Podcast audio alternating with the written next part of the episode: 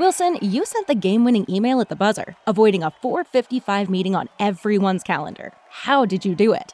I got a huge assist from Grammarly, an AI writing partner that helped me make my point. And it works everywhere I write.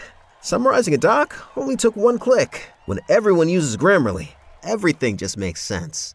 Go to grammarly.com slash podcast to download it for free. That's grammarly.com slash podcast. Easier said, done. As humans, we're naturally driven by the search for better. But when it comes to hiring, the best way to search for a candidate isn't to search at all. Don't search, match with Indeed. When I was looking to hire someone, it was so slow and overwhelming. I wish I had used Indeed. If you need to hire, you need Indeed. Indeed is your matching and hiring platform with over 350 million global monthly visitors, according to Indeed data, and a matching engine that helps you find quality candidates fast. Ditch the busy work. Use Indeed for scheduling, screening, and messaging so you can connect with candidates faster. And Indeed doesn't just help you hire faster. 93% of employers agree Indeed delivers the highest quality matches compared to other job sites, according to a recent Indeed survey. And listeners of this show will get a $75 sponsored job credit to get your jobs more visibility at Indeed.com slash podcast. That's Indeed.com slash podcast. Terms and conditions apply. What's up, all? Aaron, but not that Aaron, here to tell you about SIFPOP Writers Room. For the past several years, there have been a growing amount of writers for SIFPOP.com providing best ever challenges, movie reviews, themes, legacies, connections, and so much more. SIFPOP Writers Room is where that all comes together, giving a voice to those words that you read. And on the show, every week is excellent, getting to chat such a wide variety of movies with a wide variety of movie lovers, and I'm really having a lot of fun with the show, and I just think that you would too. So check out SIFPOP Writers Room wherever you listen to your podcast, and we'll see you over there. Just remember to knock first. Live from a bunker in the heart of the Ozarks. A podcast where everything between these three microphones is work. It's SIFPA.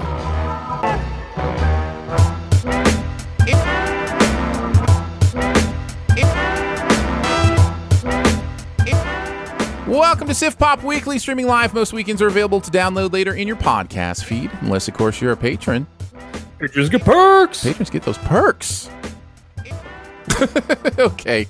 Now, see, we do have a podcast audience. I'll explain that in a second. Uh, I'm your host, Aaron Dicer, and just because he lives in a hole in the ground doesn't mean he doesn't know about TNT. It's Andrew Ormsby, ladies and gentlemen. Hard work. Uh, each week we'll chat about movies, television, whatever else from the pop culture universe is on our minds. Uh, and please welcome our guest this week. His podcast studio will keep getting hotter until he solves his review. It's Jonathan Paula, ladies and gentlemen. Woo! You are you are muted, my friend. You are muted. Um, Uh, thank you for the heads up. I appreciate that. No Um, problem. Yeah, great to be back. Um, I don't know if it's going to be great to talk about these two films, but uh, we'll see. We will see. I just shall. love that you you experience your own little escape room for us uh, to Yeah. rec- record this show. It's very kind of you. Uh, for the uh, podcast audience, uh, Andrew, when it was his time to uh, say patrons get those perks, uh, he held up a sign. I, I said patrons get those or whatever happens after that when you make a noise Yeah, or whatever whatever Yeah. he held up a sign uh wiley uh, e Coy- wile e coyote style uh that said witness me. Um so there you go. There you go. Uh i am excited. I'm always excited to talk about uh movies with you guys. We've got a couple movies uh escape room tournament of champions in space jam a new legacy uh, to talk about today. And in honor of both of them being five word colon titles, uh, we are going to do, that's right, best ever five word colon movie titles. Um, we'll get into this at the end of the show. But I just want to say it would have been so much more fun if we did the worst ever movies with five words in a colon. that's true. You're not there wrong. is- there is We were so scraping the bottom of the barrel. There, I- It's yeah. We'll talk about that later. there were there were quite a few. Uh, I was surprised when I first I just as a joke I looked this up to see if we even had you know f- five that we could use, and um and there's more than you would think. It's a it's a very like for a colon I- title I- five I put seems- together a list of at least thirty movies. Um, Uh, but it was harder to find ones I really loved. There Yeah. was plenty I hated. Yeah. Yeah, Yeah. there's four that I'm not mad at. Fair enough. Fair enough. Uh, we'll also, of course, do our buried treasure, fun stuff like that. Um, yeah, John and uh, Andrew, I'm excited to talk movies with you guys. Uh, I was This is gonna be a good episode. Yeah, yeah, we're gonna have a lot of fun, a lot of fun. Uh, so let's go ahead and get into it. Let's talk a little bit about Space Jam: A New Legacy. Welcome, King James. I'm a cartoon? Ah, I'm shorter than Kevin Hart. No, no, no, no, no, no, no, What's up, Doc? Bugs, bring it here, man. What brings you to Tune World, Doc? The computer dude kidnapped my son. No! What in the Matrix hell? Hey, what'd you do to my son? The only way you're getting your son back is if you and I play a little basketball. You want to play me in basketball? When LeBron and his young son Dom are trapped in a digital space by rogue AI, LeBron must get them home safe by leading Bugs, Lola Bunny, and the whole gang of notoriously undisciplined Looney Tunes to victory over the AI's digitized champions on the court. It's Tunes versus Goons in the highest stakes challenge of his life. Uh, let's start here even before we do liked it, loved it, disliked it, hated it, or it was just okay. Let's start here. Um, experience with the original Space Jam. Jonathan, you go a- first. That is a great question. Um, I am a millennial. Mhm. Uh, proud of that. I'm a proud millennial. And I saw Space Jam when I was uh, in my formative age, around 10 or 11 years old. I was a huge fan of the NBA and the Dream Team during that era. I think everybody was a huge kind of Bulls fan uh, if you were a young boy in America. And yeah, Space Jam was awesome. I remember seeing it in theaters. I, I remember really enjoying it. And I rewatched it uh, 10 years ago and I rewatched it again this week. And a lot of it doesn't work. Michael Jordan is probably the worst actor uh, in the entire film. I think it, it would have sure. been, I think, markedly better. It would have been way better if they just had Charles Barkley be the lead. I think he has way more charisma. He would have been way more fun. But like the conceit and like having the supporting players with Bill Murray and Wayne, New- uh, yeah, Wayne, Wayne Knight, not Wayne Newton, Wayne, uh, Wayne Knight.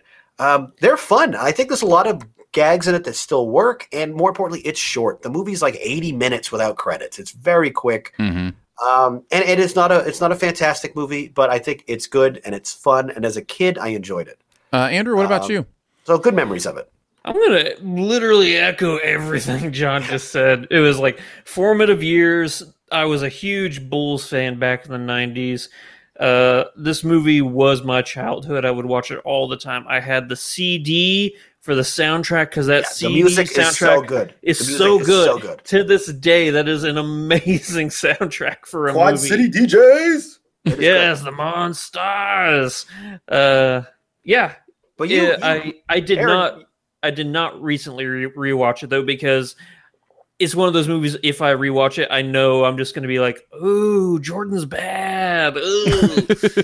So Well, guys, I'm a little older than you. yeah, I was gonna Um, say you you were probably in your mid twenties or so when yeah, this came out. yeah. I, I I was I was 20 when this came out. Um, I was firmly in college, and uh, I loved movies. I would watch a lot of movies that came out. Um, but uh, I I did not enjoy. if that's your caveat, hey guys, back then I loved movies. add to that add to that the fact that i'm a lifelong diehard pistons fan and the- Yeah. the, michael jordan thing uh, isn't isn't necessarily uh, going to be the the draw for me um, although i mean how can you not love and respect mj and everything he did uh, but uh, but yeah. So anyhow, I did not have the same kind of soft spot in my heart that Sure. that a lot of people did for that nostalgia. I'm interesting in how it will uh, interested in how it will impact our reviews of the movie.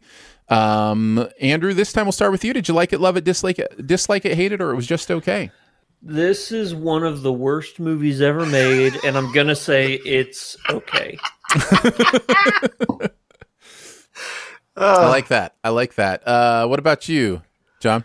Um, honestly, I'm I'm inclined to agree. Like uh, like objectively and, and technically, it's it's awful. It's atrocious. Every decision I hate, but at the same time, I kind of had fun. There was a, there was some of it that I kind of enjoyed, and like it wasn't all worthless. Uh, this was like a very like high side of hated it, if that makes any sense. Yeah.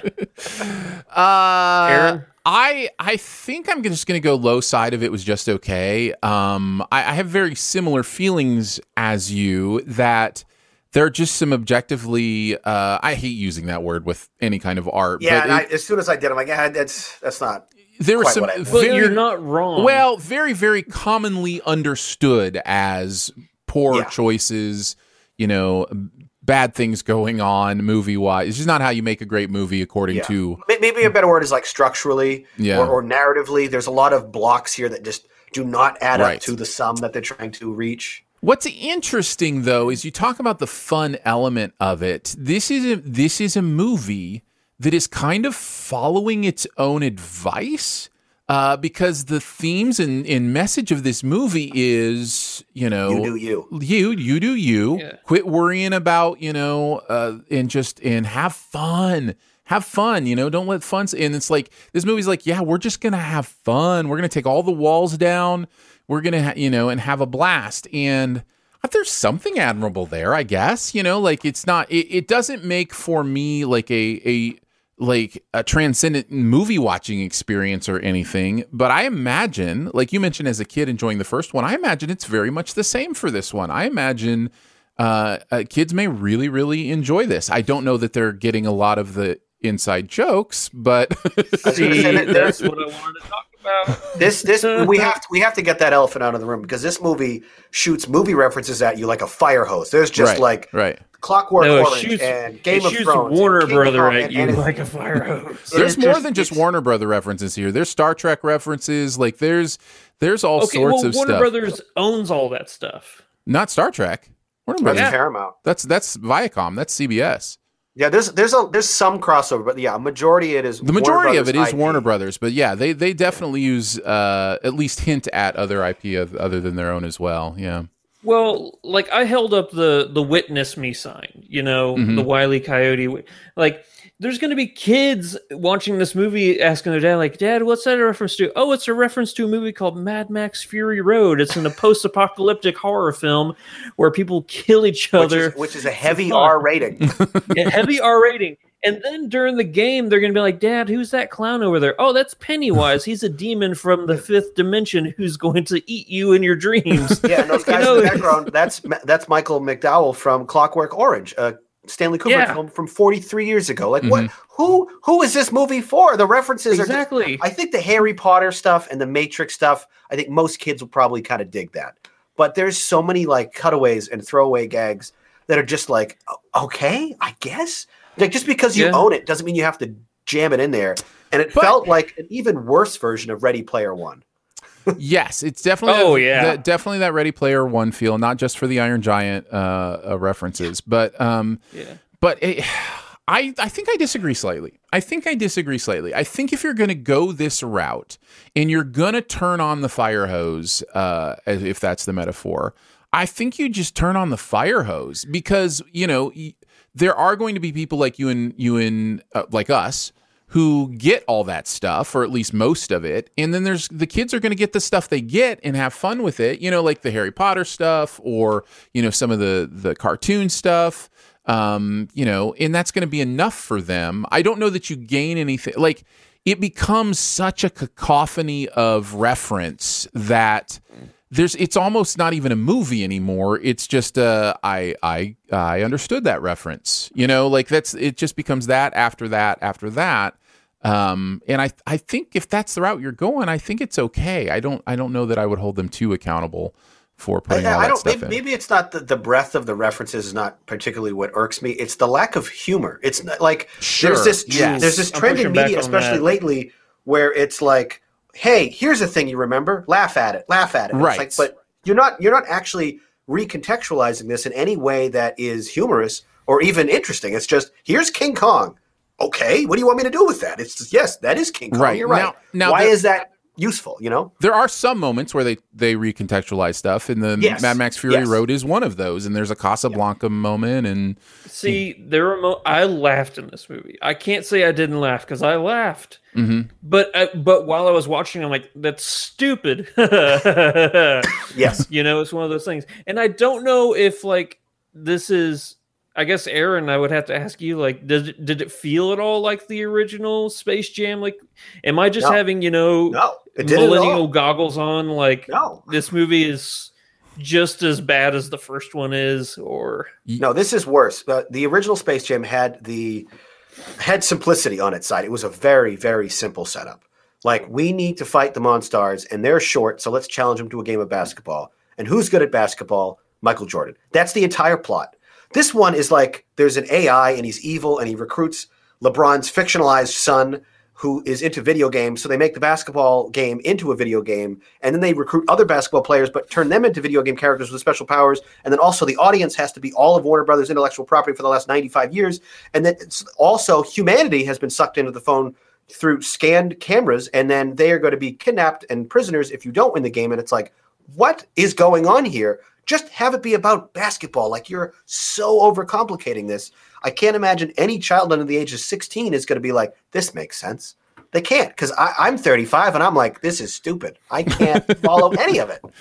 Uh, to answer your question, Andrew, yeah, they're pretty much the same in my book. Um, I, I, I had They're this, just as silly. Yeah, and and you, you're not wrong that everything's turned up to eleven here, but a lot of the stuff you're talking about is in that original as well. There's cameo after cameo after Yes. cameo in that original, and it's just like, oh, we have access to this person, throw them in. We have access to this, so it's kind of that same kind of energy. Like we're bringing all of pop culture into you know the tune world or whatever. Um, I will say, as far as positives go, I think this movie, effects wise, is gorgeous. I think some of the stuff they are doing with the Yeah. animation styles is really interesting and fun. Um, I even thought the the 3D facelift to the tunes was pretty well done. And you know, when you when you do that stuff, you risk really kind of ruining the the soul of the animated creation. And I thought, for the most part, they you know managed to figure out a way to to make it feel like no, those were still the characters. They were just computer generated at this point. Um, and then it made you know for a part of the movie, right? Like they made it into a part of kind of what was going on in the film. Uh, I also uh, want to say that as far as you know performances go, Don Cheadle is actually doing something. Like Don he's Cheadle gave everything. He He, he, went all in. Yeah. on it. he really did. You know, good for him. Like he's having fun. He's doing what like he's he he understood this movie um, and was in a lot of it. Many of the other cameos that might have given good performances were just there for like a hot second and then gone. You know, um, Sarah Silverman and. Uh, um, I'm trying to remember who were some of the other Justin ones. Yeun. Yeah, yeah. Yeun. Yeun, yep, was there as well. Steven Yeun, yeah. So, uh, so yeah. Um, and then one I won't spoil because it's a it's a joke in the movie that I was I was waiting for, and I was glad the That movie was- made it. Yeah. That was that was Yeah. legitimately funny. That was Yeah. not ironically, not uh, embarrassing. That was just genuinely a good, funny joke yeah, uh, Yeah. that sort of subverted expectations in a in a great way. Yeah. Yeah. Uh, I mean, it it made me laugh. You know, this movie made me laugh. I can't deny that. yeah. But You feel every guilty single for time it. I, I felt that's literally I Yeah. felt guilty every single time I laughed. I'm like, I shouldn't find this funny. Here's a question though. Growing up in, you know, John, whenever you and I were young, Looney Tunes were the thing. They were huge, you Mhm. know. It was a oh yeah, big yeah. I, deal. I mean, I grew up on Tiny Toon Adventures. Watched that every day Yeah. after school when I was young. Um, so yeah, I, that I they were part of the the zeitgeist in the '90s. I don't know that I- Bugs Bunny it, it resonates with kids anymore, and I sound That's like what I'm saying. person when I say that. But does anyone care about Bugs Bunny or Elmer Fudd in 2021? I don't know that they do. Uh, I do know that those characters are still actively making new content, though. Like you know, Yeah. HBO Max has a has a new Looney Tunes show. Like I don't know Yep. who's watching it or how many people are watching it. A lot of But the old exist. Looney, the a lot of the old Looney Tunes uh, cartoons are on HBO Max. Um, and it's quite possible parents you know sit down with their kids and fire up a you know Looney Tunes to kind of keep them company. So I don't know. I it's it's possible, but I kind of think I'm with you. I, I don't know that this generation uh, is.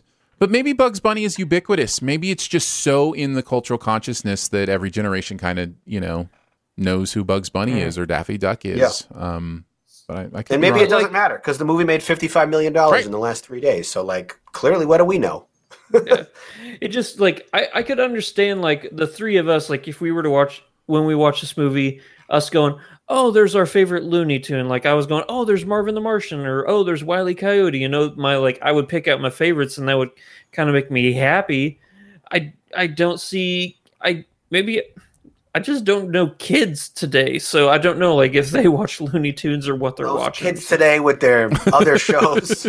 yeah, or if they even watch stuff, or if they're just you know like on Well- the tweeters and stuff like that, and that's all they do. John, I mean, John, you've got uh, kids that would be kind of in that range or getting close to that range, right? Like, Um, as as we speak, my youngest Emery, three and a half years old, is downstairs watching Wreck It Ralph breaks the internet right? uh, with her mom, and I watched the first forty five minutes or so with her until I had to come up to the office and, and record the show. But um, and I don't know that she got she loved the first one, which which we just watched yesterday. But I don't know that she gets any of like the the references to the internet, like the jokes about. She, she I, I know she doesn't. She doesn't understand what Google is yet. Another five or six years, maybe, but um, I think she just likes the you know the the characters and the jokes and the sort of slapsticky stuff. And that there's is plenty- definitely here. Whew. And there's plenty of that here. So I think from like a a flashy, attention grabbing uh, perspective, uh, Space Jam: A New Legacy has plenty of that. That it's going to entertain sort of the ADHD crowd, for lack of a better descriptor. Um, but yeah, there's also a lot in it that's like clearly aimed at millennials who grew up with the first one that are trying to like they're definitely trying to go back to that well and recapture it. There's some nods and winks to the first movie. Um, but yeah, it is sort of a, a like a weird amalgamation of like all these different competing styles Mhm. that Yeah. uh, I don't know if any of it works, but it's just like as a blender of everything, it's it's drinkable. you know, it's like okay, yeah. I don't know what color this is. I don't know if it's good for you, but like, all right, yeah, I could. If I'm if I'm thirsty, I would drink it. Yeah, yeah. It is. That's kind of my feelings on this. It is definitely the Capri Sun of uh, of movies. Like it's like I'm not sure what's in this, if it's good for me or not, but boy, it tastes good on a cold, you know, on a hot day. So you know, might as well stick Yeah. a straw through it and and you know drink it down. Yeah, so Uh, I, I think like uh yeah, paradoxically, I would I would recommend this even though it's not a good movie. It's just like a three or a four out of ten. This is Mhm. like a not a good film at all. Yeah, yeah. No, I agree. I'm on the exact same page. Um, I, I totally agree, except I would not recommend it. You I mean, you with- value other people's time. I want other people to commiserate with me. uh yeah. like, here's the question. Misery I'm- does love company. Here's the question I'm asking myself, and I guess I could get an answer from you guys before we move on to the next thing, um, unless you have anything else uh, that you wanted to mention about this movie. But No post credit scene. are you glad you watched it? Yeah. All movies have value. Oh, I don't believe that at all. Uh, uh, glad is a strong word. Yeah. I'm okay with watching. Uh, it, do you feel hav- like your having two watched it. hours time investment? It, it it is definitely much longer than an hour and fifty five minutes Yes. pushing it for a Yes. film like this. And that's my The original- question. If today you knew generally the experience that you were going to have, would you invest two hours of your life in having that experience? Well, I mean, I did that yesterday, and I knew exactly what the I knew the experience would be. This I knew Okay. it would be just like Okay. a mess of. For me, yeah, simply for the fact that it felt good watching Looney Tunes again. yeah, yeah. There you, You go. I think that's a But recommend. other than that, no. I think that's a recommend. I think the- you know to somebody who is going to find some fun in it and enjoy the characters and just and know they're not getting Shakespeare. Um, you know, I- yeah, I, I, I think that's this. We we had this conversation with Fast Nine just a few weeks ago. Like, you know what you're getting. Yeah. I think if you're curious about this movie because you liked the original or just are familiar with the original, I think you've already made up your mind. Like, okay, I kind of want to check this out. I want to Yeah. see what it's about. And, and in all honesty, LeBron's pretty good. He's certainly better than Michael No. was. You don't think he was good? I, I No. he's was all right. athlete good. He's athlete good. Ath- He's uh, not yeah. actual good. He's you know, Yeah. like there's a there's a sliding scale. I, I, thought think. he was just as bad as Michael. Oh, I, I, I'm watching him back to back. Michael is so much more stiff. he had like no charisma, no energy. Well, you can and that's tell next to Bill Murray's like flat, flat. right you can tell you can tell lebron grew up in more of a visual medium era right like he's been on camera and you know performing on camera in some way or another you know since he was in high school um so probably even junior high um but yeah Yeah, again, I don't, I don't think he was great, but I think he was better than Michael, and I think he he was serviceable. He did what Yeah. he needed to. Well, there you go. That is uh, Space Jam: A New Legacy, uh, and you can Will check, they make a third? You can check. I think so. Yeah. I- Oh, hope not. I mean, Will we according wait another twenty office, years for another generation? The No. next, you know, five-time MVP. No, they'll milk it a lot quicker this time. Um, I would imagine. Uh, based Steph on the box needs to get office, you you mentioned the box office. Look, this is two weeks in a row we have seen a movie that is available in home, and in this case, f- like with no extra charge, Right. do really well at the box office. This is an interesting. I did. I, I'm just saying. I did not expect movies to do this well that were available at home. Uh, yeah, on I think we- streaming we've services. had this conversation Yeah. on the show before. Does the at streaming, does streaming services cannibalize the theater experience? And I, they might not. They might not as much as I thought for sure. Not as much Right. as I thought for sure. So that that could make things very interesting. 54 million in three days is uh is a pretty that's worldwide to be fair that's Yeah. not domestic It was like 30, Um, 33 or something. 30 31 6 domestic and 54 6 worldwide uh and yeah that that's i mean coming out of the pandemic with the streaming complement I, that's a, that's a pretty decent take i would think for Well, and then if you the if one you, weekend. and if you look at what Disney said about you know the their 60 million they made on the premiere access for Black Widow, like I think you'll see HBO move to maybe that thing where it's like, hey, you know, for 20 There's bucks there's you that- can have it at home or whatever, um, or you can go see it in the theater. Um, I think it makes a lot of sense. It could be could be really interesting uh, times we're heading towards. and, and i for one with the young kids at home who can't always afford a babysitter for a night out i, I love being able to just watch it at home That is Sure. such a big convenience All right, let's move on to Escape Room Tournament of Champions. I know this is a lot to ask, but thank you for coming with me. Do you hear that? Hey, what the hell is going on? The train just uncoupled! You gotta be kidding me. Hold on! Welcome to Minos Escape Rooms. No, no, no. What's happening again? You guys have played the game before? So what is this? Like a tournament of champions? Look, we all know how this works. We solve the puzzles or we die. Six people unwittingly find themselves locked in another series of escape rooms, so slowly uncovering what they have in common to survive as they discover all the games that they've played before. Uh, all right, Escape Room Tournament of Champions is the follow up to. I'm going to call it a surprise hit, uh, Escape Room. I don't remember what the details on that were. I just remember there was some fairly positive uh, buzz, all things considered, about the first movie. Certainly enough that they made a second one. Um, so let's start here. Uh, what is your familiarity with the first Escape Room? Uh, Andrew, we'll start with you. I watched the first escape room five minutes before I left to go and watch the second escape. All right. Well, we'll I'll save, allow it. We'll, we'll save your opinions on that then, maybe. Uh, Jonathan, what about you? So I saw the first Escape Room. I think when it came to to streaming and DVD, Mhm. um, and I honestly, when you sent out the email for this week's episode, I was like, "Oh, Escape Room, really? I'm not really excited about that at all." But I went back and I read my review of the original, and I had completely forgot. I actually liked it. I, I gave that a favorable. I was like, "This was." I think the words I said were like better than average and like surprising, pleasantly, uh, you know, pleasantly thrilling. Um, so yeah, I, I do not remember much of the original. Um, but when I look back at what I wrote about it, clearly I had a good time. And I guess as good a time as any to say uh, you did not, you were not able to see uh, Tournament of Champions, correct? Not showing in your area.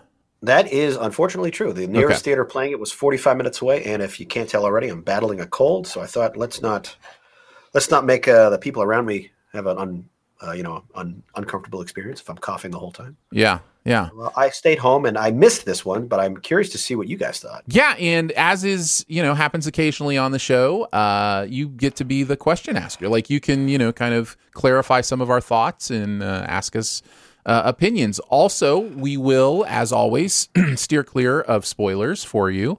I will say, Andrew, uh, that we will probably do a SIF spoil on this because there's certainly you know plenty of stuff that happens uh, that I can't talk about in, spo- in spoiler free, but would like to talk about as far as the review of this movie goes.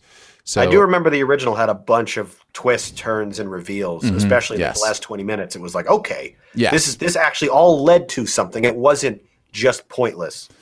Uh, Yes. And I think that's one of the reasons I like the original. Is it it actually had a, a, a backstory, and Mhm. I feel like so often in these types of movies, it's always just a mysterious thing, and it's like, no, just tell us what it is. Do you have? Do you, is there someone behind the curtain, or are you just teasing and jerking us around for ninety minutes? And Uh, I, I was thankful the original kind of had answers. I agree. I agree. Um, you can uh, go check out my uh, review of the original Escape Room, in which I, uh, very similar to what Jonathan was saying, had a good time and was surprised by how much of a good time I had.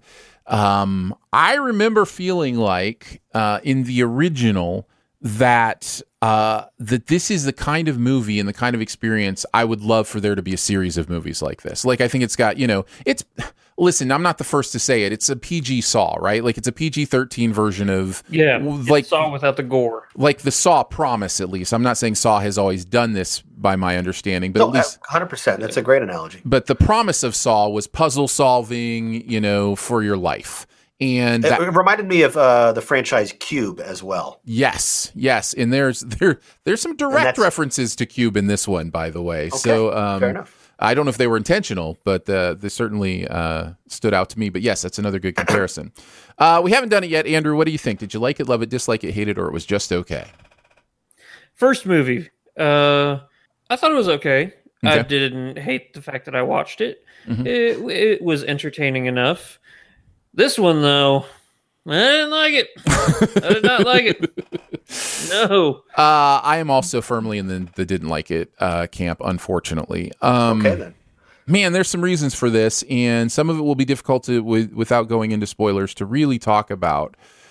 Um, I'll start with some positives, though. I think I liked it maybe more than you did, uh, Andrew, just by kind of the tone you were using. Uh, what I really liked about this one is I actually thought the puzzle aspect of this one was better than the first one.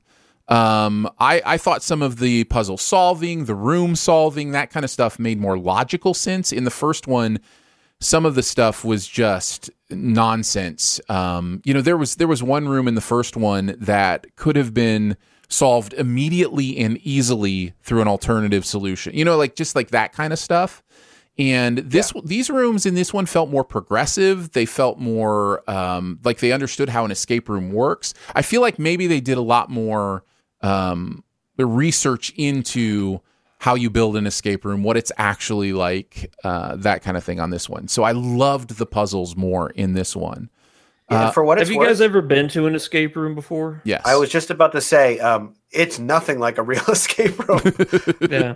there, there is no fire. There's no ice. There's no like whatever happens in the sequel. I, I can't imagine it's much different than the first one. But yeah, this, this is not my experience going to. I've been to two or three now, and they're in- fun. Right. I'm not talking about the life and death aspect of it. I'm talking Yes. about the Yeah. puzzle solving aspect of it. In the second Yeah, and and yeah, that even I think uh, felt flat to me in the in the, in the first one, and I'm saying it's better in the second one. It feels more I'll give like it. an- I'll give the movie that that it, it did feel like okay, yeah, I can definitely see elements taken from actual escape room, like the true puzzle solving elements. And you know, I was like, Yes. good.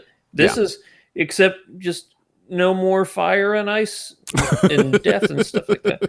right. I'm yeah. ashamed. I am hesitant to say that I have never not escaped from an escape. room. Oh, you don't want to jinx yourself. I say that because I don't want to have a black box show up on my doorstep.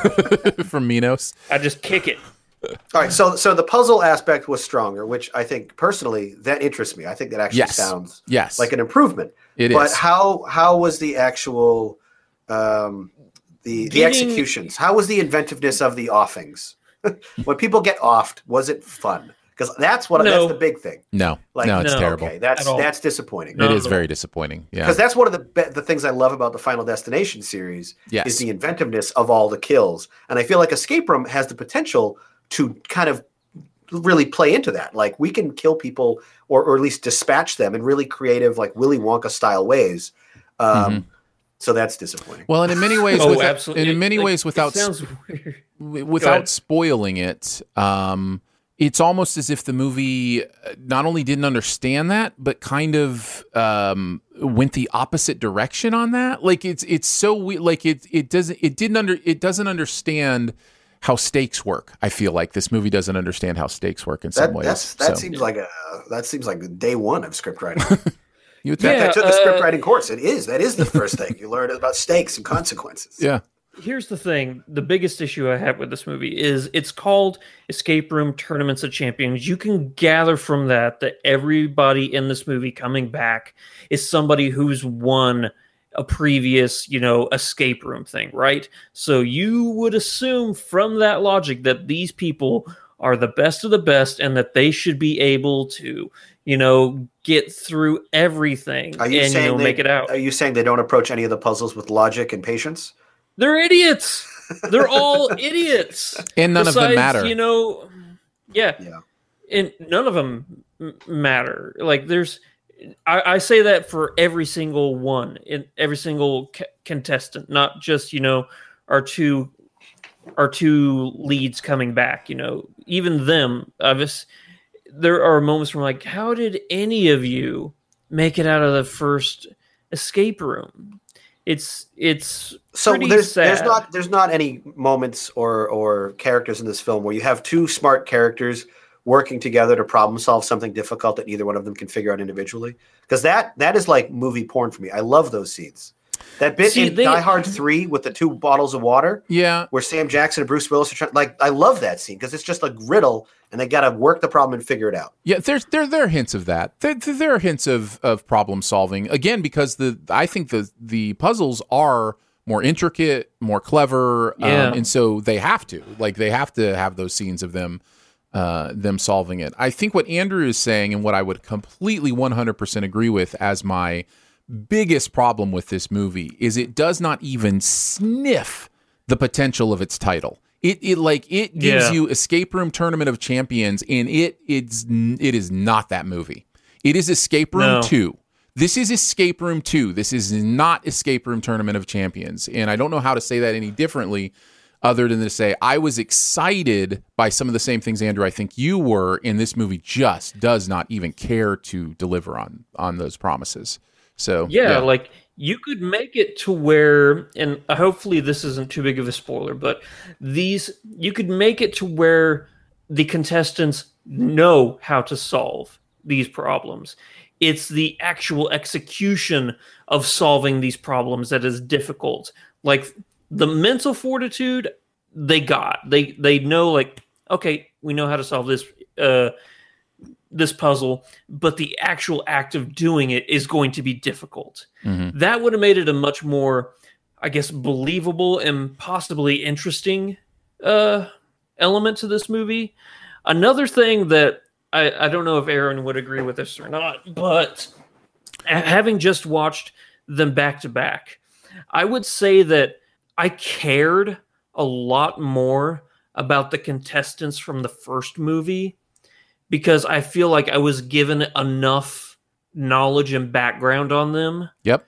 to want them to survive. Yeah. I guess is the least is the least morbid way I could say it.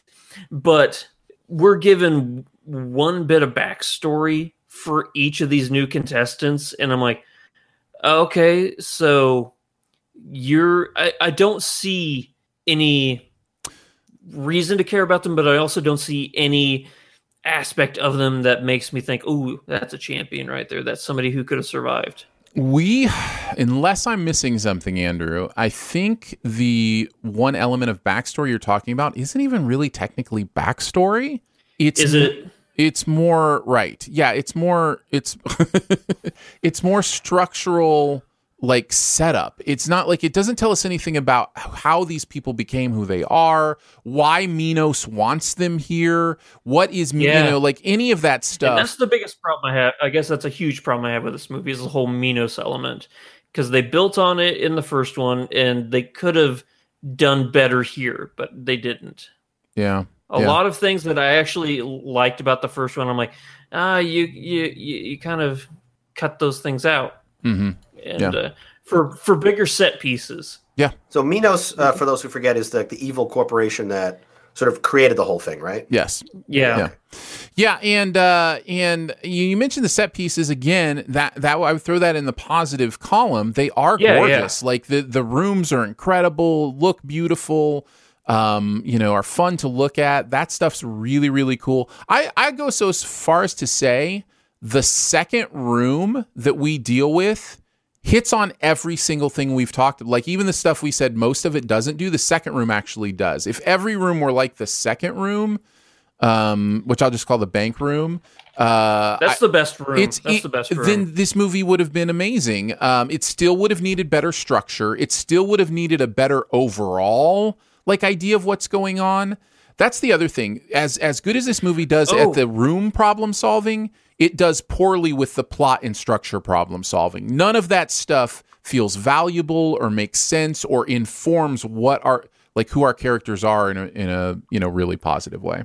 Are we able to spoil the first movie? Is that we're good to do that? I think that is fine. Yes. Okay, so in the first movie, the uh, the rooms you find out as you progress um, that they all they're all tied together Yes. through uh, survivor's guilt, you know, and that that's the overarching theme Mhm. for uh, those for those rooms. The uh, the I guess you could say the overarching reasoning for this set is so uh, rushed and like barely holding on like if if one bit of information isn't revealed that I hated by the way. Um even though I really yeah I hated by the way. It uh it just it was so ham-handed like ah sure we'll just make this a theme. Like it was so second or tertiary th- thought of Well, the whole thing. I would go so far as to say this, Andrew, without again trying not to be spoilery. If you actually stop and think about what the point of Minos was with this tournament of champions, it makes zero sense. Zero It sense. is it like it like if that's their goal, this is the dumbest, stupidest way to go about. Like uh, it's just so again without spoiling, the overall plot structure that kind of stuff which was really interesting and fun in the first movie is completely nonsense in this one and that's really frustrating. So, Yeah. yeah. And in the very very beginning of the movie, how the tournament of the champions begins makes no sense. Like No. they were all and only them Yeah. were there. Yeah. So Yeah, the I mean, I think the movie could have done something fun with that. It could have maybe revealed something about, you know, like how clever they did that or whatever, but this movie isn't interested in actually rounding out its ideas. It's just, you know, it wants to show you its beautiful For a movie escape rooms, which Escape were Room. beautiful, but, you know, yeah. but it just it didn't at the end make sense. Well, I, I for one can't wait to see this now. Thank you, John. I want you to see it just so you can so you can uh, and I uh, will. commiserate. I, I, I, I will see it. After, okay, so here's the thing. After watching the first movie, I'm like, okay, that was okay. After watching the second movie, I went back to the first. I'm like, you know what? You were actually pretty good. So yeah, That's Yeah. fair. it made me it made me appreciate how good the first one was comparative to this one. Well, I am. I my one last thing, I guess, would be that I am bummed because honestly, I thought this this could be a really cool franchise. It had for me. potential, It had such potential to be uh, the. I mean, just the fact that I even like am not mad that I watched this because I enjoyed the rooms, like shows you how much potential this franchise has because I kind of want another one because I like that stuff. Like that stuff is really interesting and fun to me. But boy, you better figure out how to invest in your characters better.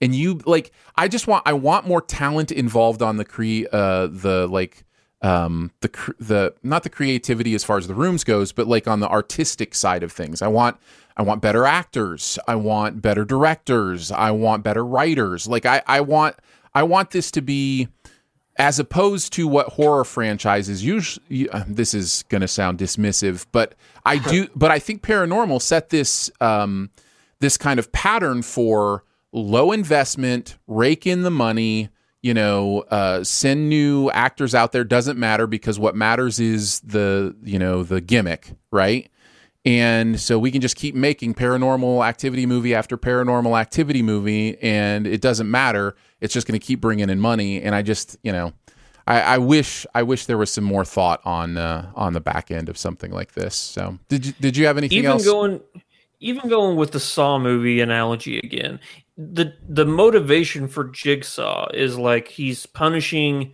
people who don't appreciate life and stuff like that. And they kind of t- touch on that in the first movie as to like why these people are here. They could have done that again. And I think that if they had maybe a switching overarching theme or reason to why specific people go to these escape rooms, you know, and you in the movie itself is trying to figure is the audience trying to figure out why these specific people. That could be a really interesting uh, asset to this franchise if it continues. And I'm like, okay, so like each new movie, it doesn't have to be about Zoe and Ben. It could be like, uh, okay, so why this group of people? So, Well, I mean, right, right Well- off, right off the top of my head, I'm thinking, well, what if we just did three escape room movies with three completely new casts, and then the fourth movie is getting the winners of each of those, Yeah. and that's your like team up tournament of champions, and they have to fight each other. And at that point, we're invested in all three pairs of protagonists, Yeah. and we don't want any of them to lose. And then you sort of get that sort of dramatic conflict. Yeah. Instead, they're like, now let's just jump right to whatever this is, and and then half-ass it. Yep. Yep. You got it. You hit it right on the right on the nose.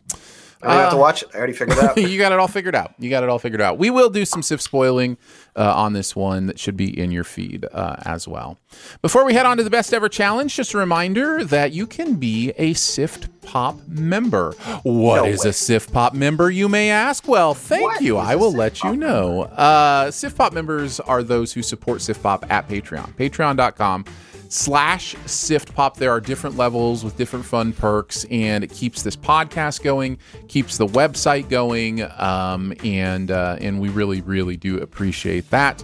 As far as your end uh, you get a at different levels you will get an advertisement free podcast uh, no ads in your podcast feed as well as weekly bonus episodes that show up uh, in this episode uh, we talked about uh, some Broadway shows we might want to see. This was uh, based on John having recently gone and seen Bruce Springsteen on Broadway.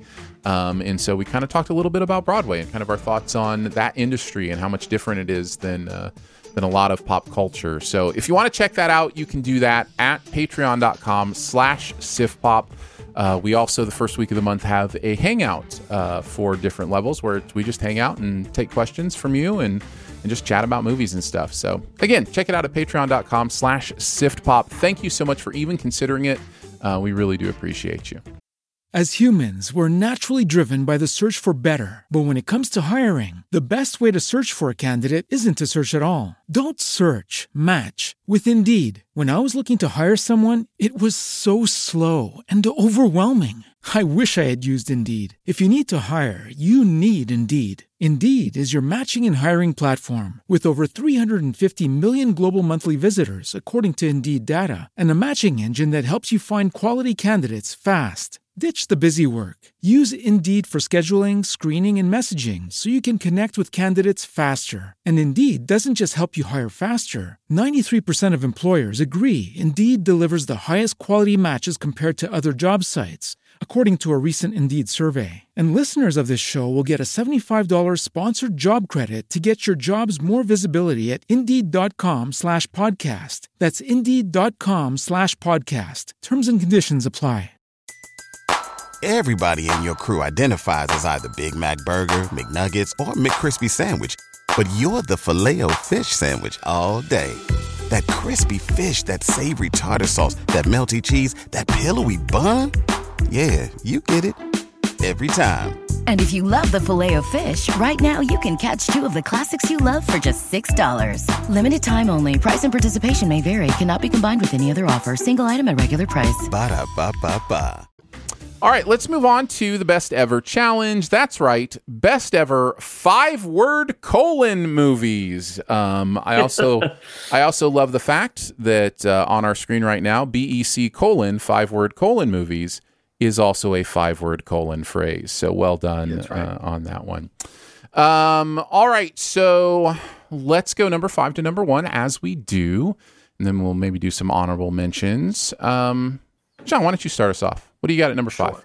Yeah. Uh, before I start, though, I, I do want to repeat what I mentioned at the top of the show. Was I think just just by nature of the colon, these are almost exclusively franchise films and sequels.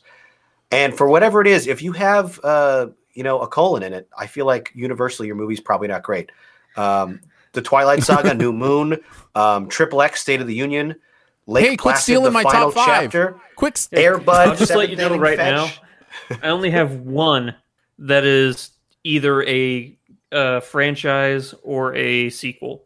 The rest Really? are all single properties. Yeah, Wow. two two Well- of my five are single properties as well. Yeah. Well, good, good for you. But I mean, looking looking at my list of movies, I I literally did a Control F for just p- movies that had a colon in it, and so many of them were terrible. Uh, but of the of the one that's like the fifth best, um, one I watched with my daughter not long ago, minuscule value of the Valley of the Lost Ants. Ooh. This, this is an animated film without any dialogue. It's almost entirely just visually driven. And it's about this tiny little colony of ants that go like on an adventure through the woods uh, to get some, I think, crumbs from a picnic. Hmm. Um, and it's really cute. It's really fun. It reminded me of like the sort of dialogue free Pixar shorts if it was extended to like an 80 minute runtime. And my daughter loved it. It's very beautifully shot. Um, and yeah, it's a really cute film. Never heard of that. See, this yeah, is what I, happens. I think it's I think it's actually French. I don't even think it's an American movie, but I I found it on a I forget which streaming service, but I found it on there uh, like a year and a half ago.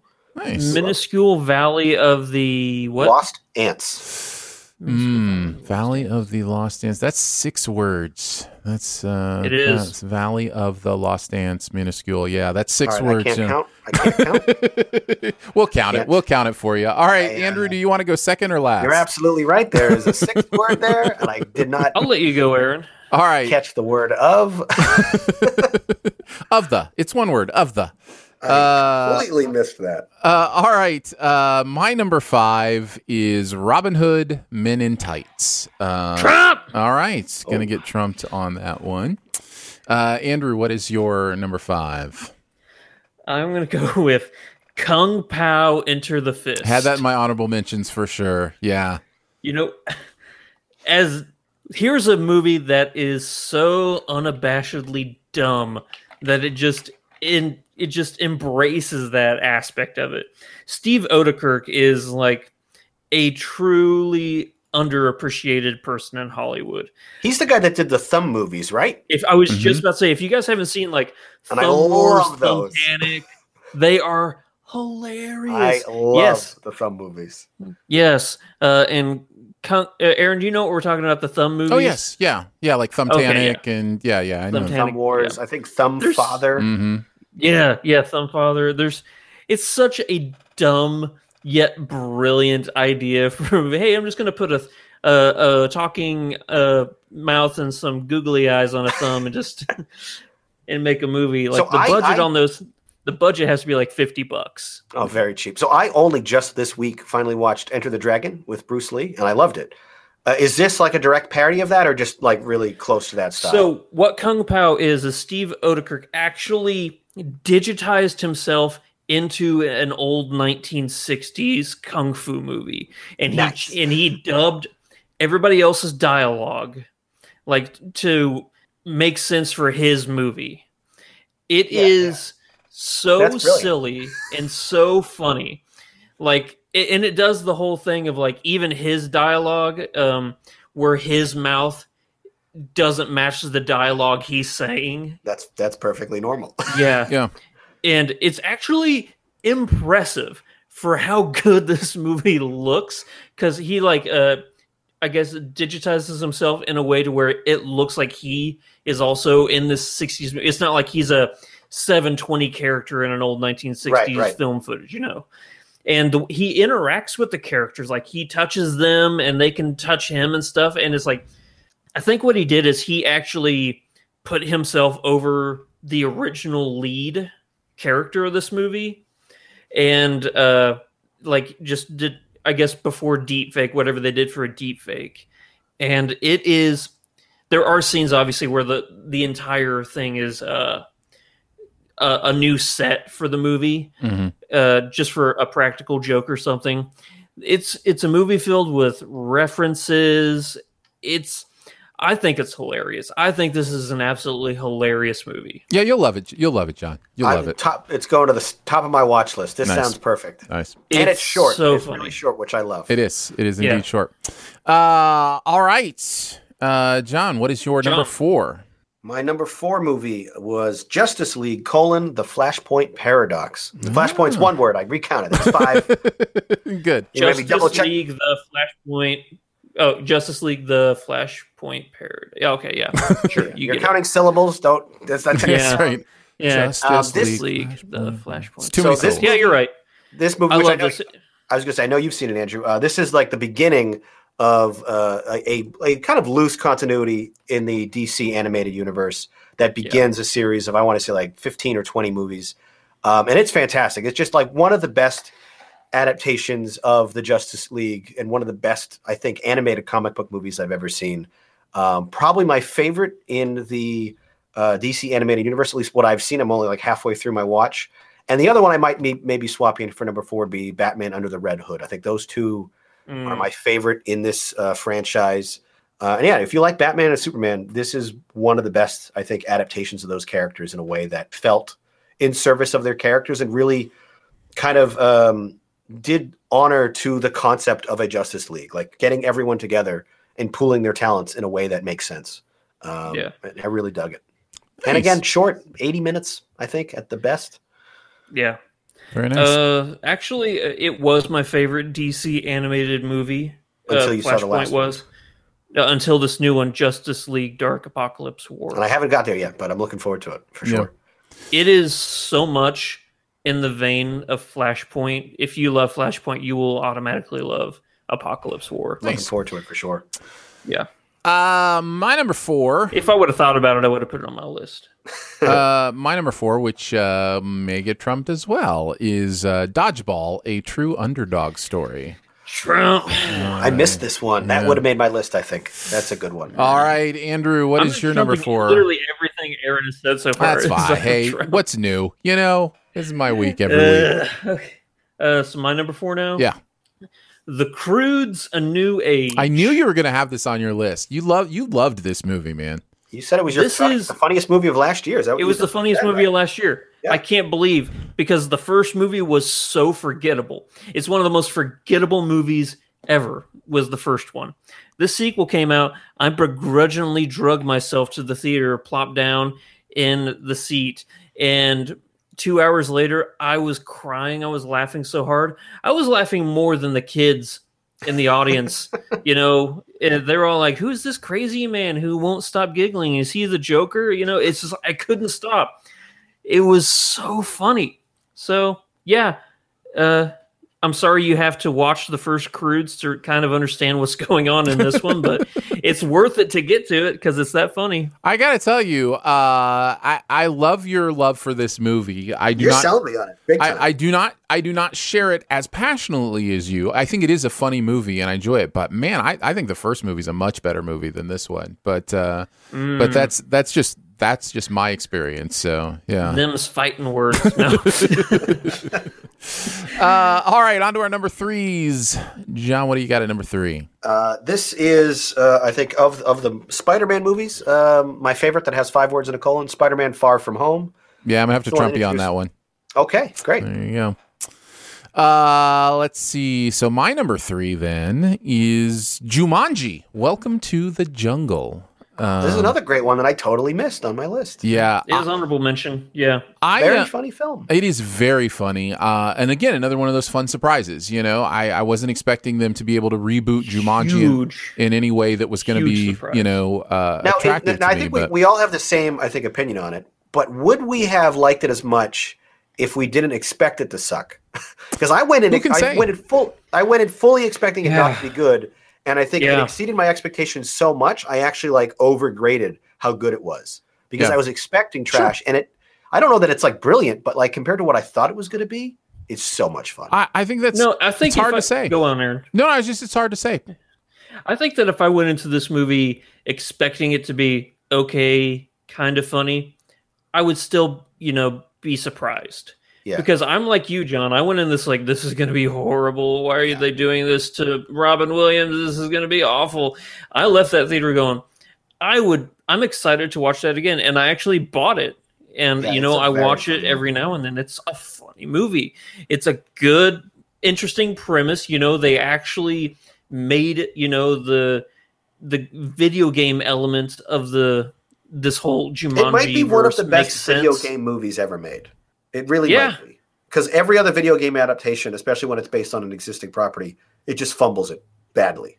Yeah. This Yeah. is one of the one of my favorite video game movies. It's not really a Yeah. video game adaptation, though, is it? No, it, it, it's not an adaptation, Okay, but I right. think it captures the spirit of video games and the video concept games. of lives and Yeah. challenges and like fetch quests. I think it nails that really well. But yeah, I think it helps that it's not in direct service of an actual product. Right, it's not actual video Yeah. game IP, so it'd be similar to something like Edge of Tomorrow or something that, that is Yeah. definitely very video gamey, but it's not necessarily yeah IP. Yeah. Yeah. Uh, yeah, it's great.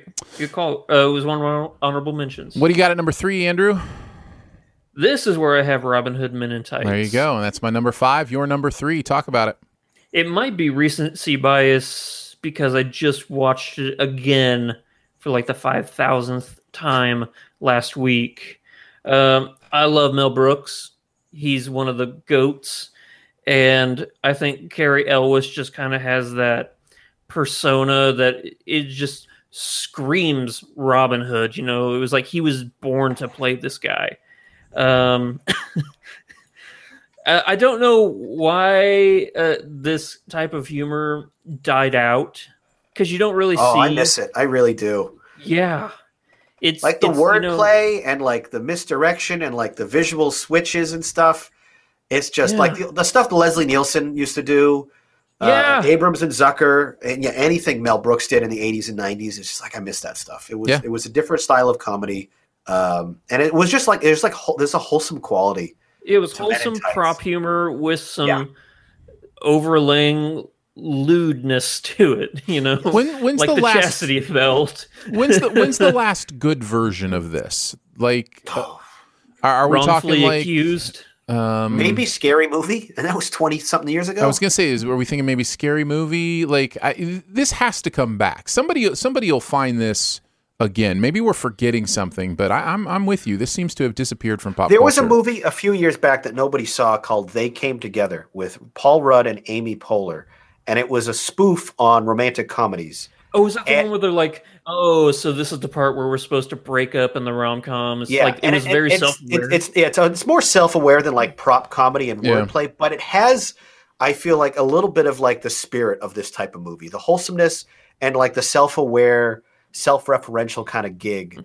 Uh, I think that movie, I, I didn't love it, but I felt like this is an old style comedy. I wish we Is it worth a watch at least? Yeah, I totally would recommend. But part of Okay. but part of why we love these movies is their willingness to be so completely ridiculous. Like not just to Yeah. make fun of something, but just to you know uh, make a visual joke that obviously has n- no place in the you know.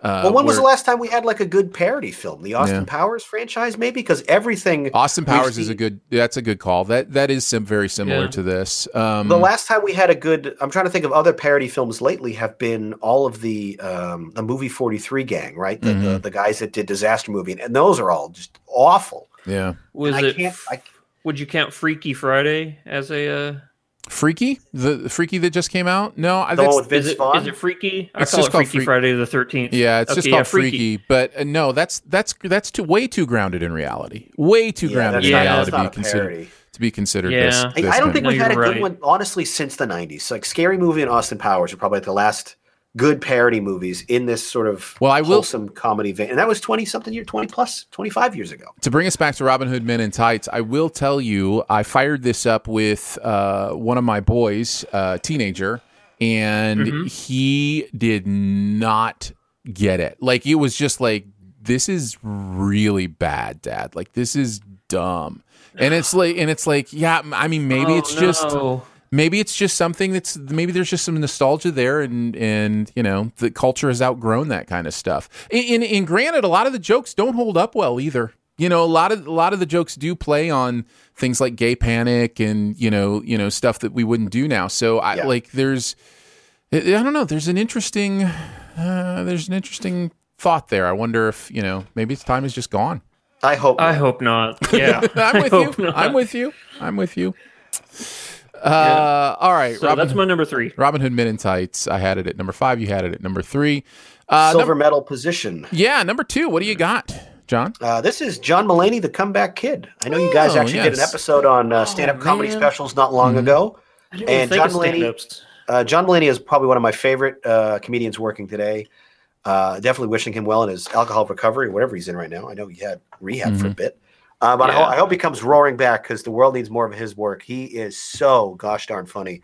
And the comeback kid might be his best special to date. I think it's from Radio City Music Hall, sold out show in New York, and he's he crushes it. Like the 90 minutes. Is minutes. this the one where he does the bit about meeting Bill Clinton as a Yes, kid? this is this is the special that ends with like an eight minute So- story about Bill Clinton, and it is so, so good. good. It is so so funny. Yeah.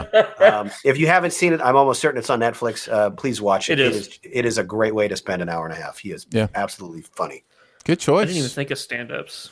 Good choice. Uh, we can talk about Spider Man Far From Home now. I had it at my number two. Um, and John, you had it at number three. Is that correct? That's correct. Yep. So, yeah, Spider Man Far From Home. Really dig this one. Uh, really love the the you know modern MCU Spider Man movies. Um, dig the Mysterio stuff, Jake Gyllenhaal stuff. Um, yeah, I think this is a really fun movie and enjoy it quite a bit. So it comes in. I lo- yeah, every two. I loved everything they did with the, the character and the villain. I think Jake is one of the better villains in any of the Spider-Man uh, films. And there's something about Tom Holland sort of um, getting into his own here without the shadow of Robert Downey Jr. completely and in, you know Mhm. intrinsically linked to the the first film of his.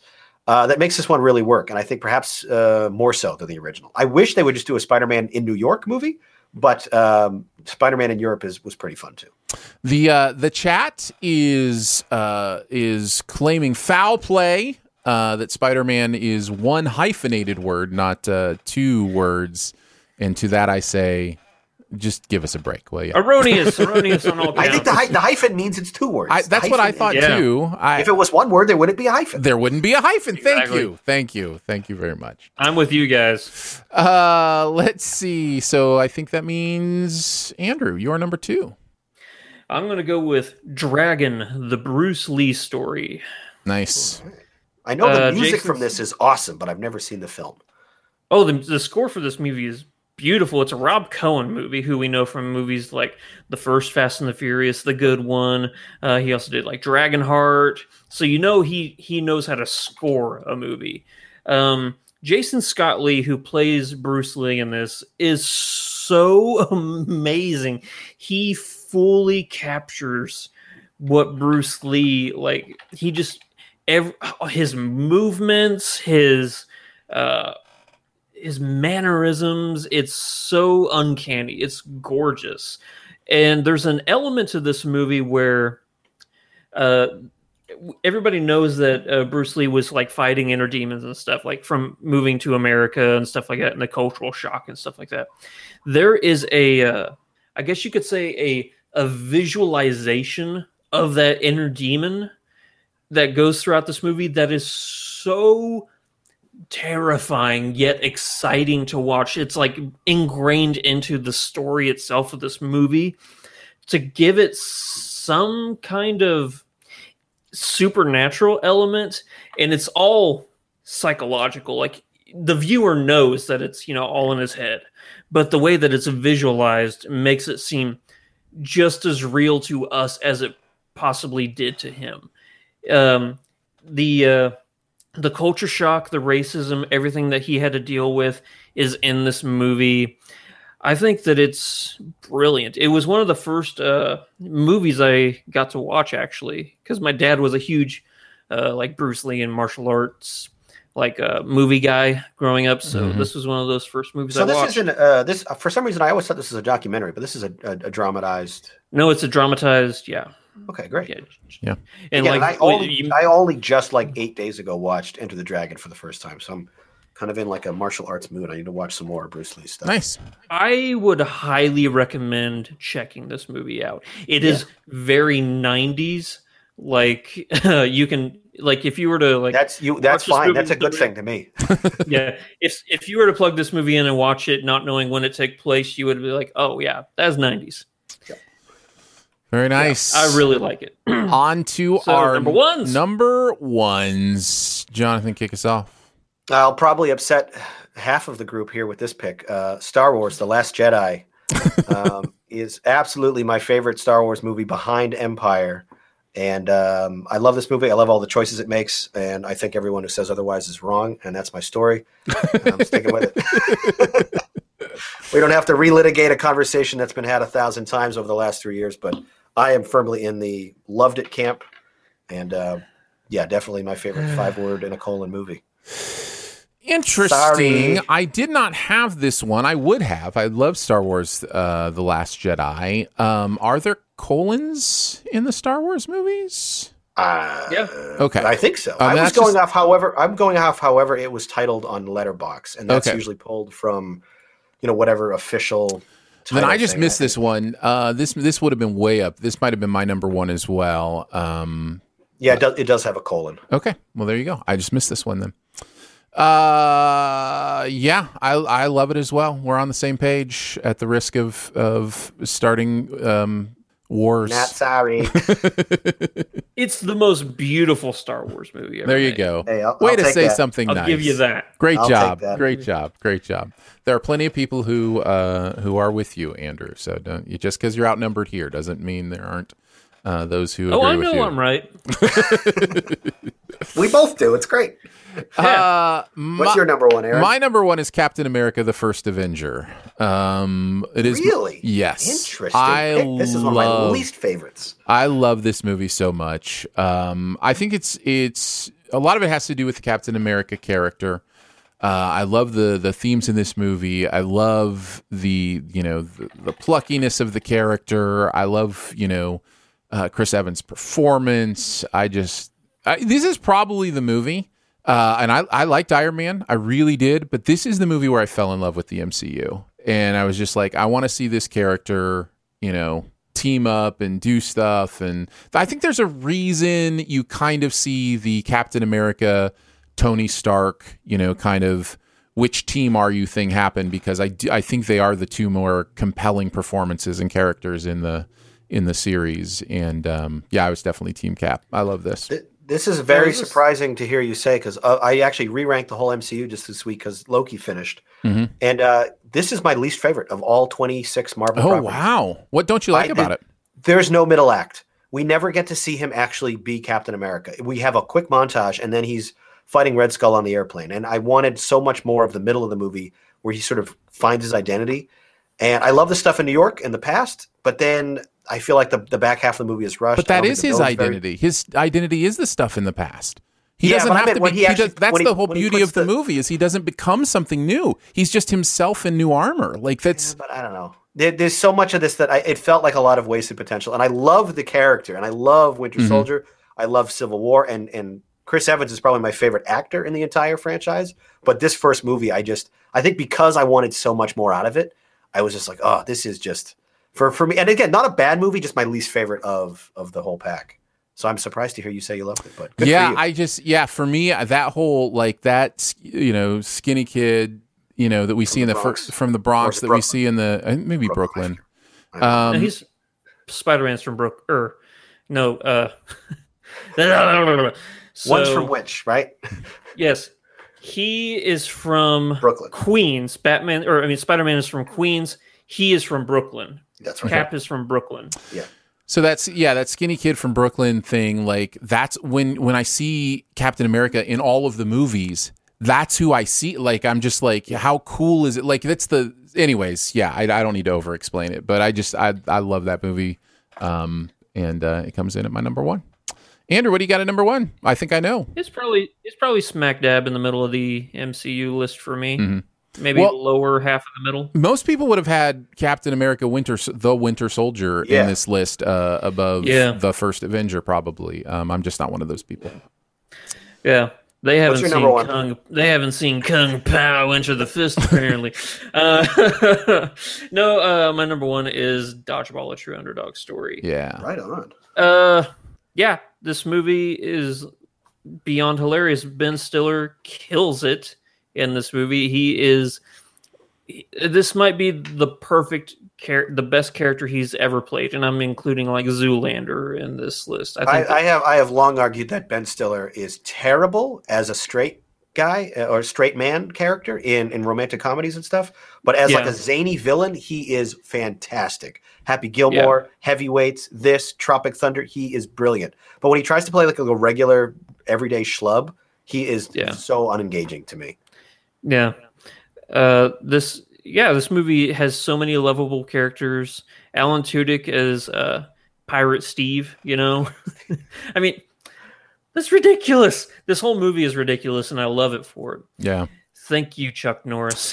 You know, ah, carrying on our conversation about parodies, is it possible the energy of that silliness and ridiculousness got kind of poured into kind of these man-child comedies of the 2000s? You know, like Absolutely. You know, like Will Ferrell and Sandler and Stiller. You know, like that. That's that's where kind of that energy went uh, for ridiculous dumb humor because there are gags in Zoolander or Dodgeball or whatever that would fit right in with a parody kind of movie. You know, like they're not grounded in any kind of reality. They're just visual jokes or word plays or, um, you know, so maybe some of that energy kind of went into th- these kind of movies. Don't yeah, know. I could see Just that lot- happening. The slapstickiness. Yeah. The the, the the entire genre of comedy has definitely evolved considerably in our Mhm. lifetimes to Yeah. a point where the, the the movies that we liked and the movies that made money in the early '90s are so different than like the AAA comedies that come out today. They're so Yeah. very different. Yeah. Oh yeah. Uh, well, there you All go. right. Good- good Tho- pick, though. Those are our uh, top fives as far as honorable mentions go. Um, uh, John, did you have any you wanted to mention first? I mean, well, besides Manos, The Hands of Fate, and Airbud, Seventh Inning Fetch, and Maze Runner, and Scorch Trials, uh, there wasn't a lot to pick from. Those are all terrible, terrible movies, by the way. Um, uh, X-Men, hey, X-Men Manos Days- has a really great MST3K. Uh, that day, yeah, the, the MST3K version of that is fantastic. The movie as it's- itself is of, of an abomination. Um, I was actually about to say X Men Days of Future Past, but if we're using the hyphen rule, that's six words, so I'm disqualifying it. Um, the first Jurassic Park sequel, The Lost World, that one, Yeah. um, I have a soft spot for. That was one of the first big like PG-13 rated movies I saw in theaters, um, and it's pretty good. I think it holds up. Yeah, Lost World Jurassic Park is worth mentioning here. I would also mention Star Trek: The Motion Picture. Um, you know, it's not super great, but it's certainly worth mentioning. Uh, Robin Hood. Well, any, any, I think there's a there's a, at least five or six Star Trek pictures that fit that five word rule. So I mean, if you want the voyage home or uh, on Final Frontier is only two words, but there's probably a couple. Probably. Just so everybody knows, Manos Hands of Fate, The Hands of Fate, has a 1.8 on IMDb. It is it is my second least favorite movie ever made. It is number number two. There's only one movie worse. uh, Robin Hood, Prince of Thieves, probably worth a mention. I like it. I like Um, it. I agree with And says. and uh, National Treasure: Book of Secrets, the National Treasure sequel, uh, isn't all that bad either. Yeah, that's also pretty So- good. So there you go. I got two more. Yeah, what do you got? Uh, John Wick Chapter 3 Parabellum. Yep, that's Okay. a solid one. Yep. And Godzilla King of the Monsters, the movie that I'm the only one in the world who likes a lot. Yeah. Well, yeah. uh, Maybe not yeah, the but you, only you, universally one. though, going going through that list, so many of the movies that I, I pulled for this were movies I hated. They're just, yeah. Anchorman Two: The Legend Continues. I didn't really care for that. Did you guys? Nah, not Oh, no. particularly. Not particularly. Did, uh, so would that mean Men in Tights? Was that the one that? Did Dod- we have any no, others? You, you had dodgeball. dodgeball. at number one. I had at number four. So that would probably be if there's an and That's and five. John said he would have uh, put it on I his if he had I, hadn't it forgotten. probably would have been my. It, I don't think it would have been number one, but that's Technically, if we're going by that route, Last Jedi probably would have been our choice because you know both Jonathan and I would have had it at number one. So Just, I'm just cowering under my desk right now. Please don't hurt. Well, me. you should have had it on your list. Then That's right. I should have. I should have. I guess we have to go with dodgeball. Uh, all right, let's move into the buried treasure. What's that one thing in any area of pop culture you want to let people know about? Uh, Andrew, kick us off. What do you got? Uh, I'm gonna go with the movie that you keep saying is really good, and I finally checked it out. I'm gonna go with Greenland. Oh, nice. What'd you think? Yeah, it is decent. I liked it. Yeah, yeah. You know what? uh, you you kept uh you kept comparing it to like uh you know the uh, the big uh disaster movies of the '90s and stuff Mhm. like that. This is a lot darker than those disaster movies of Sure, the '90s. I sure, think. yeah. Um, but it's still really good. And I found elements of this. I'm like, yeah, that's probably how it would go. Yeah, that's probably, and that's what I really appreciated about this movie is Mhm. like there was a realness to it, and that in in in, in and of itself made elements of this movie a lot more terrifying. Yeah. Of like, uh, what would you do? Uh, I wouldn't have to worry because there's no way in hell I would ever be in the selected, so I wouldn't have to worry about that. I wouldn't have Right. to worry about that phone call. Like, let's They're- just go get not- a drink and wait.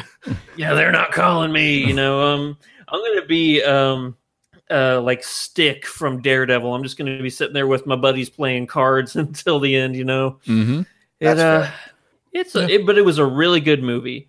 I uh, yeah, I think it's it's one of my favorite like straight disaster movies we've had in a long time. I agree. It reminded Mm-hmm. me. It reminded me a lot of Armageddon, Deep Impact, Twister, the ones that like the big blockbuster events we used to have every summer. It seems, and this would that's definitely like a good throwback to that. Yeah. I will say this: Morena Baccarin in this movie is really good. She is swinging for the fences with her performance. Like There's the some whole thing moments, with their kid Nathan. Yeah. Yeah, that that hit home.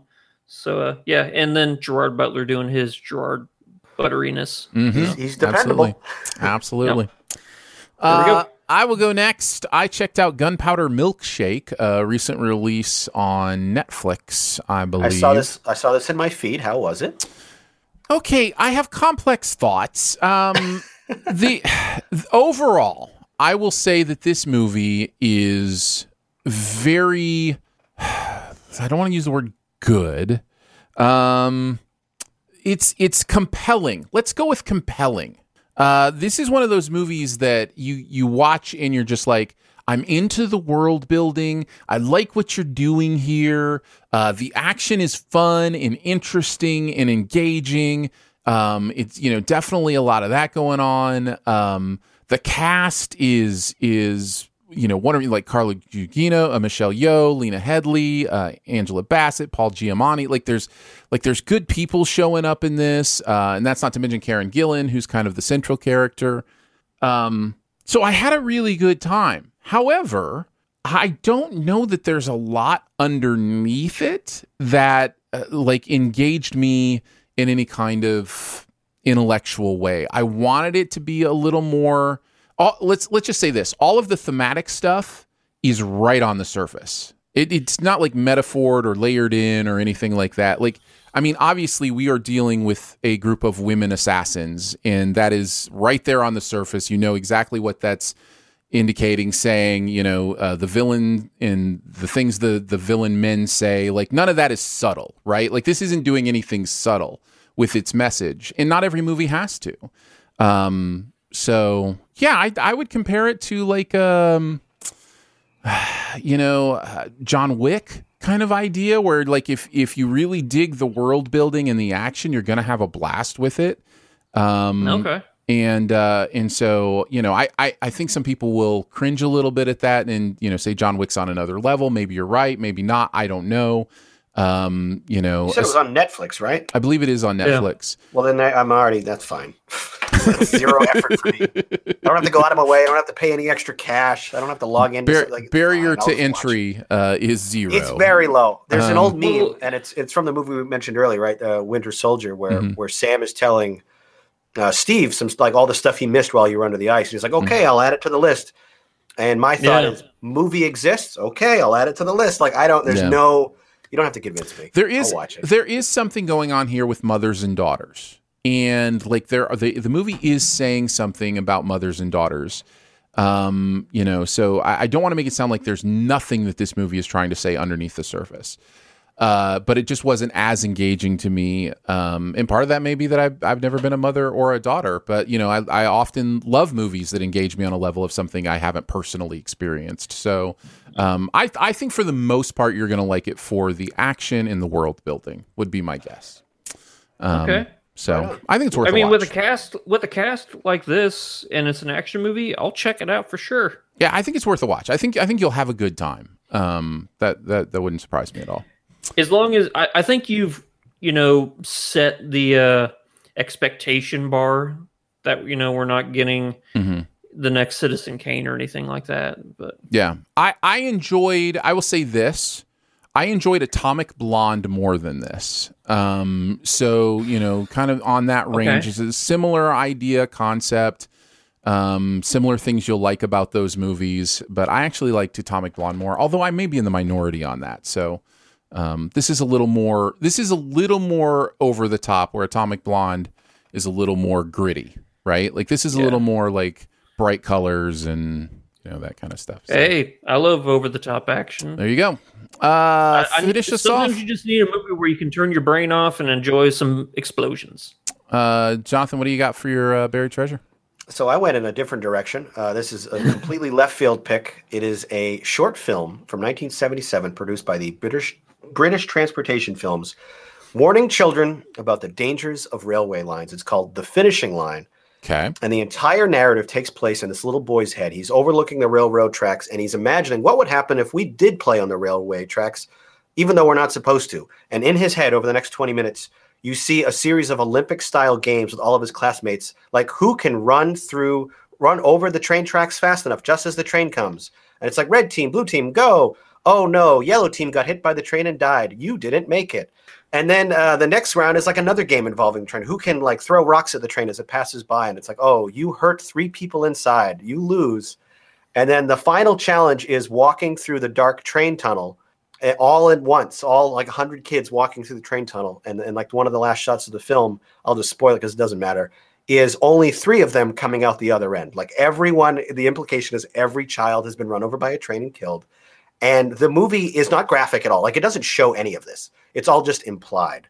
But it is such a curiosity to watch the kind of like PSAs after school specials they would have shown to kids 44 years ago in Britain. Like, hey, trains are dangerous. And if you don't believe us, watch all these kids die. and it, it is, it is, and it's on YouTube. You can watch it for free.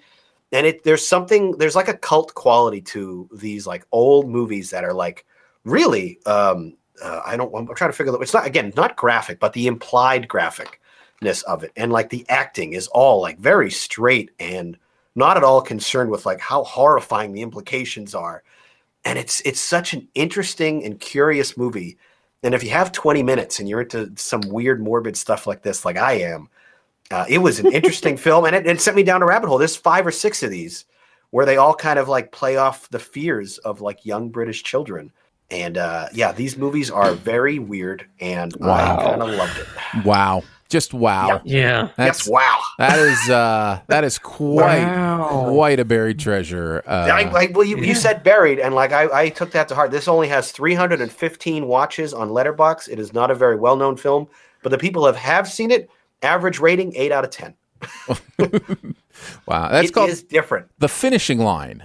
Uh is that is that what it's called? And you can check that out on YouTube. Yeah, it's on. The quality's Dude. not great, but uh, yeah, it's it's it has like that campy quality to it that makes it kind of funny unintentionally, and also super morbid and weird. Man, John, you that treasure was so buried after you dug it up. You also found baby Jessica down there, didn't you? It's buried pretty deep. That is deep, man. That is deep. I had, had to go for something weird. Uh I can safely Hey, say no one has ever mentioned the finishing line on this show. Yeah, you are absolutely right, Phil. That is uh, first, I'm Yeah. sure. The finishing line is on YouTube. Uh, Greenland, I think, is on HBO Max, and Gunpowder Milkshake Yes. is on Netflix. Well, we did it, guys. We did a podcast. Never let anyone tell you if you set your mind to something, you can't make it happen. Uh, podcasting has happened today, and we all are rejoicing.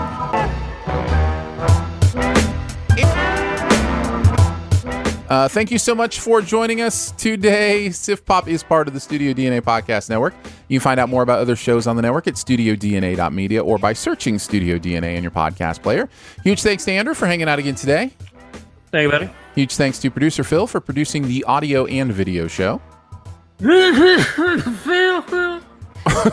I have no idea what just happened. I'm just getting. My goal is to get less and less intelligible. Got it. By well, the end of this. success. Success has happened. Uh, thank you to Drew for putting together the visual content for the show. Big claps. And thank you to Jonathan Paula for hanging out with us again today. Uh, where do you want to send people today, Jonathan? Um, I don't know. why don't you why don't you you check out my letterboxd feed? Um, I'm always rating and reviewing stuff over there.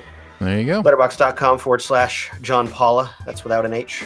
And uh, yeah, you can hear what I thought about the finishing line and its counterpart others. from the year prior called Apaches, where the kids play Indians at a farm and accidentally fall into a tractor. So that's also an Wow. enjoyable one. Wow. Just, wow. just throw that just throw that in right in the close. Just throw it You right into the yeah. close. Just oh, check that one out Um, if you would like to a support But this one kind of those of like you know hay billing machine. No, we with- got it. We got it. We got it. if you would like to support this kind of nonsense, uh, you can go to patreon.com slash siftpop. Support starts at three bucks a month. You get all uh, the bonus episodes at a certain level, as well as some other fun perks depending on uh, your level of support. Uh, lots of ways to connect with us. Feel free to leave a comment, a rating, or a review. You can do that at Op- Apple Podcasts or wherever you listen. You can also email us any questions you have, any feedback you have to feedback at siftpop.com. And finally, if you're having a good time, your movie loving friends will probably like it too, so let them know about it and that listening is much easier than sequel baiting consecutive films with the exact same scene. We'll be back next week with Old and Snake Eyes, uh, some G.I. Joe, and some M. Night Shyamalan next week. So- Episode 300. episode 300. Yeah. We'll catch you then. Bye. See you later. As humans, we're naturally driven by the search for better. But when it comes to hiring, the best way to search for a candidate isn't to search at all. Don't search, match with Indeed. When I was looking to hire someone, it was so slow and overwhelming. I wish I had used Indeed. If you need to hire, you need Indeed. Indeed is your matching and hiring platform with over 350 million global monthly visitors, according to Indeed data, and a matching engine that helps you find quality candidates fast. Ditch the busy work. Use Indeed for scheduling, screening, and messaging so you can connect with candidates faster. And Indeed doesn't just help you hire faster. 93% of employers agree Indeed delivers the highest quality matches compared to other job sites, according to a recent Indeed survey. And listeners of this show will get a $75 sponsored job credit to get your jobs more visibility at Indeed.com slash podcast. That's Indeed.com slash podcast. Terms and conditions apply. Everybody in your crew identifies as either Big Mac Burger, McNuggets, or McCrispy Sandwich. But you're the filet fish Sandwich all day. That crispy fish, that savory tartar sauce, that melty cheese, that pillowy bun. Yeah, you get it. Every time. And if you love the Filet-O-Fish, right now you can catch two of the classics you love for just $6. Limited time only. Price and participation may vary. Cannot be combined with any other offer. Single item at regular price. Ba-da-ba-ba-ba.